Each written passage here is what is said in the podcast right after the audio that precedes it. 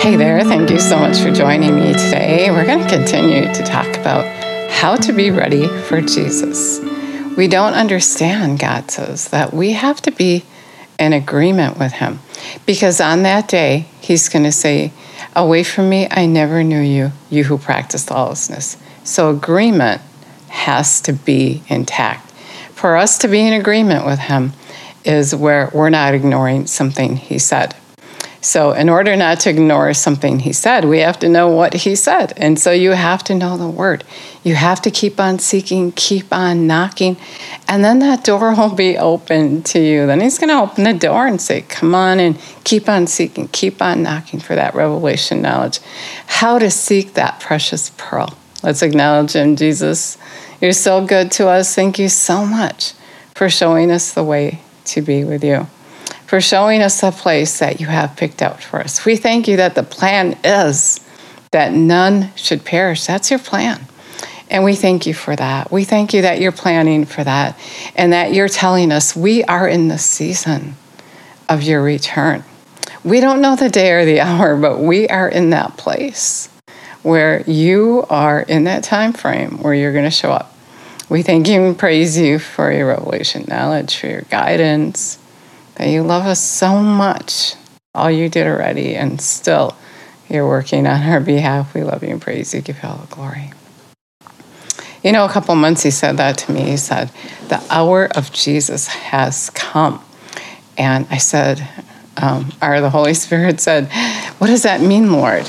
He said that through me. Holy Spirit talks through you. Your, your spirit and the Holy Spirit come together. So, anyway, um, I don't understand really the details of that, but what I do understand is the things that God has taught me. And so when he said that, he when the Holy Spirit said, "What does that mean, Lord?" He said, "An hour of testing is at hand. A great hour of testing is at hand." He said, "I'm frustrated. Obey me." And the reason he's frustrated is because we're not obeying him. We think we are. You know, when I go out, people say, Oh, yeah, I'm ready, I'm ready. But there's so many things that we ignore. And that's why Jesus is telling us ahead of time that he's coming. That's why he's knocking at the door and saying, I'm coming. You guys, you got to get ready. You're not in agreement with me, you're ignoring me. And so he's having me write this book. And the more revelation knowledge I get, the cooler it is. And I want to tell you that I've lived the stuff out that he's showing me. And, you know, it started when my son was born. He was born with a birth defect. And I was believing God for him to be healed. And I found out that it doesn't just fall on you. And believing is so much more than just saying you believe. Believing is living in his kingdom in agreement with him. So I've took all this time to get in agreement with him. And it's it's like it's one thing after another that I need correction in, and he corrects those he loves. And really, this time here on the earth is preparing to live with him when you leave here. And so I learned so much along the way. And being in agreement with him is when you do his kingdom principles. And when you do his kingdom principles, when you move all the way into his kingdom, that is when those blessings are um, apparent in your life and you can you can have them. And sure he gives you a little along the way. You know, what you know to do when you do that, you're right with him. So the, the thing that I wanted to say is when people say, I'm ready, I'm thinking, wow, you know, it's taking me this long to get this ready.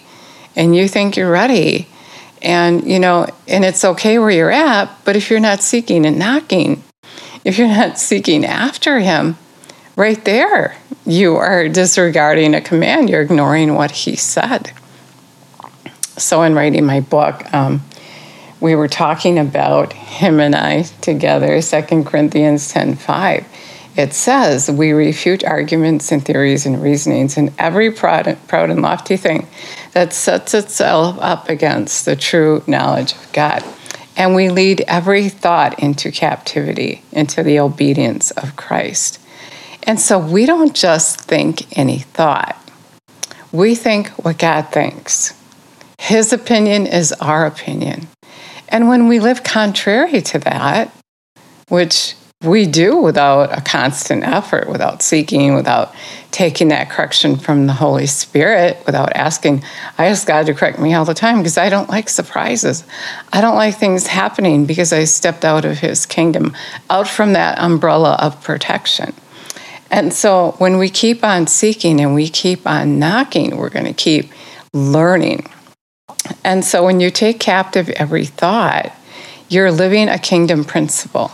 And people don't do that. They just think whatever comes to their mind. Most people I know just don't understand this principle. And so when you just think whatever comes to your mind, you're giving the enemy authority in your life because he's just going to come in when all, where all those rooms are empty, right? That's what Jesus said. And you know, this verse also tells you that um, I don't have the whole thing here, but your your warfare is not against flesh and blood. Second Corinthians 10, I think it starts in verse 3 but it, it's a, the spiritual darkness that is happening. It, it's happening all around you. And that's why Jesus is saying, take captive every thought, because the enemy comes in to your thinking. That's what I was meaning to say. I might got off a little off there, but the enemy, that's where his power is, is in your thinking. Just like in the beginning, he said to Eve, did God really say? He comes and says that kind of stuff. And so you got to take captive your thought and say, yeah, God really said that. Look at his word and look what he said. What he said, if you're in agreement with him, then you're in agreement with him. You're going to have his blessings in your life. You're going to be living in his kingdom. And so if you're saying, oh, I'm ready, I've been ready forever, do you take captive every thought? Do you take captive every thought so that you are for sure thinking God's thoughts? Do you examine yourself? Do you ask God for correction? You got to do that. You don't know if you're right with Him. You're not going to stand before you on that day. And, and, and you're not going to say, Well, Lee, I did this in your name and that in your name. You're going to say, Jesus, I did this in your name and that in your name. And by the way, isn't that like arguing when you look at that? But Lord, Lord, I did this in your name and I did that in your name. And he's going to say, Yeah, but you ignored me. I told you to take captive every thought. And what's the purpose of that? Because if you're not taking captive every thought, as I was explained to you, you're thinking the thoughts of the enemy. And if you're thinking the thoughts of the enemy, then you're not thinking the thoughts of God because they're contrary to each other. When my son was born, I learned that. I had to take captive every thought. The doctor said he's sick, he's not going to walk. Um, his urine is backing up into his kidneys. He has hydrocephalus and all this bad news. I had to take captive every thought in order to receive every healing that we had. And that's exactly how I did it. Um, one example is he was born with hydrocephalus, and that's when the water in your brain doesn't drain on itself. And so, two weeks after he was born, when I didn't know what I know now, um, that was one of the crises that I didn't like. Well, not two weeks actually. Well, two weeks actually after he was born, he had a shunt put in. And a year later on his checkup, um, I found out that he his his, um, his shunt wasn't working, and so it had to be reconnected. And so that was terrible. That was terrible, and and so that was a crisis I didn't like. And so I, I said, God, why? And he said, because you weren't obeying me. And if we're not obeying him, we can't walk in his kingdom. We can't live in his kingdom. We can't have those blessings. And so I started to decide that I'm going to obey everything that he tells me to do. And so that is actually reminds me of something else I said um, to God one day. I was jealous of someone else who was receiving all these blessings. You know, he said to me, he said, Well, that person does everything I tell that person to do. That's a difference between that person and you. And so he reminded me again, I wasn't doing what he said to do. In fact, my son was born with that birth defect because I ignored something God said. And he said, There's nothing I can do. And that's what he's saying to us. There's nothing he can do. If we're going to practice lawlessness on that day, Jesus is going to have to say, I didn't know you, you who practice lawlessness. You who ignored what I said. You know, when God said there was nothing he could do, I didn't question that. I, I know that he knows what he's talking about, but I didn't understand it right away. You got to know that God knows more than you do. And you have to keep on seeking and keep on knocking to find out. So on that day, if you haven't taken captive every thought, you're going to be thinking wrong. That's the major thing. And then you're not going to be in agreement with God. You're going to be thinking wrong. You're going to be thinking, oh, God put this sickness and disease on me because you're not taking captive your thought. You're not believing the word of God. Jesus bore your sickness, your disease, your sorrow, and your pain, which is why I was believing him for my son's healing. And then still, it wasn't happening because of my disobedience, because of my lack of knowledge. And Hosea says that. Hosea 4 6, my people are destroyed for lack of knowledge because you, priestly nation, have rejected knowledge. When we're not seeking Him, we're rejecting knowledge. I will also reject you, that you shall you shall be no priest to me. Seeing you have forgotten the law of your God, I will also forget your children. That is scary. That is scary. My people perish for lack of knowledge. Reminds me of this girl's testimony. God told her to tell us that we're just, it, there's people ignorantly falling into hell. Ignorantly. We're perishing for a lack of knowledge. You can call yourself a Christian.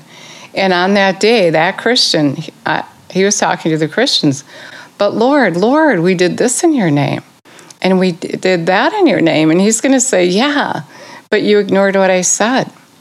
You know, those, those very people that um, think that I'm talking about works are, is that group of people. If you're doing something you think God wants you to do, but you don't know what He wants you to do, you're going to be practicing lawlessness on that day. Right? So you're going to be thinking you're right with him, and you're not because you hadn't found out from him the truth. You hadn't gone after the knowledge. And a lot of people think that God is a mystery and you can't understand him. But you know what? That's the person that hasn't read their Bible. If you read the Bible, if you're seeking and knocking, you're going to find out the truth. Keep on seeking, keep on knocking so that door can be open to you. And so if you perish for lack of knowledge, that isn't God's fault.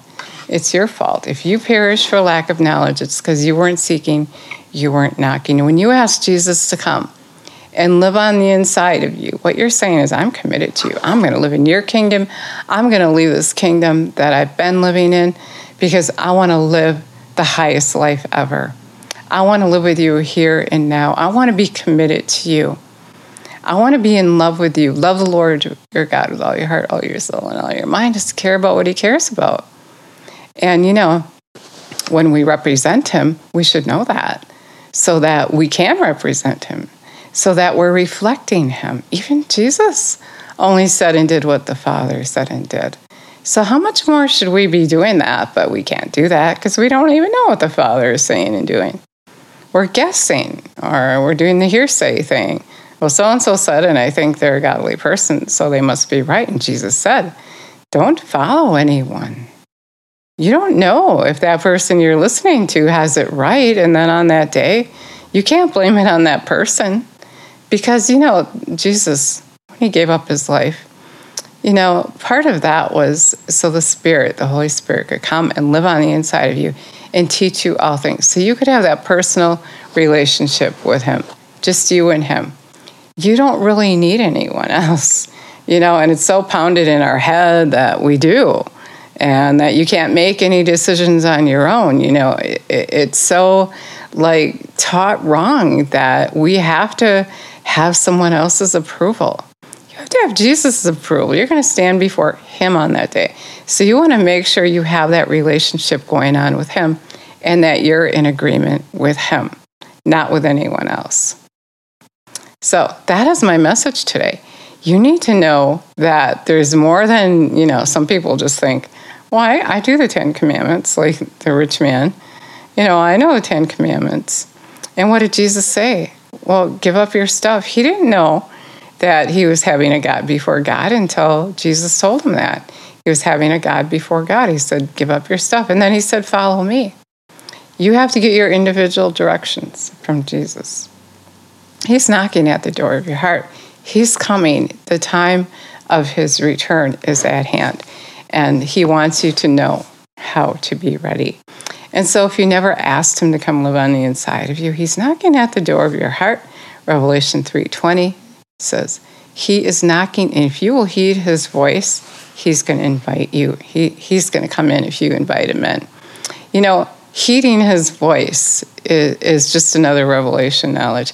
If you're going to ask him to come live on the inside of you and you're not going to heed his voice, then he's not going to hang around. You've rejected him. You've rejected him. There's so much more to being ready than we think. And so God wants us, He wants us to have the revelation knowledge of that. And so if you're willing to heed His voice, this isn't about just, oh, quick, say prayer so you don't go to hell. It's about heeding His voice, coming into agreement with Him, living in heaven on the earth right here, right now with Him. Just like Jesus said, the kingdom of God isn't going to be here or there here nor there, but it's within you. He's going to come and live on the inside of you, and you're going to live with Him and have fellowship with Him and become involved in Him. He's a person. You're going to care about what He cares about, and He's going to care about what you care about. He already cares for you so much. Anyway, say that prayer with me, would you? Ask Him, Jesus, I know that you're knocking at the door of my heart, and I'm asking you to come in right now. I'm asking you to come in and teach me your way. I'm committed to you. I want to live my life your way. I want to shine for you, Lord. I want to live in your kingdom and have, have your blessings apparent in my life. And I want to be ready for when you come. Correct me, Lord. Teach me. Teach me, Lord. We love you and praise you and give you all glory in your name. Amen. As well, God said something to me. He said, You know, so many people argue that all you have to do is call on the name of the Lord and you will be saved. And rightfully so. That's what it says. That's what the Word of God says.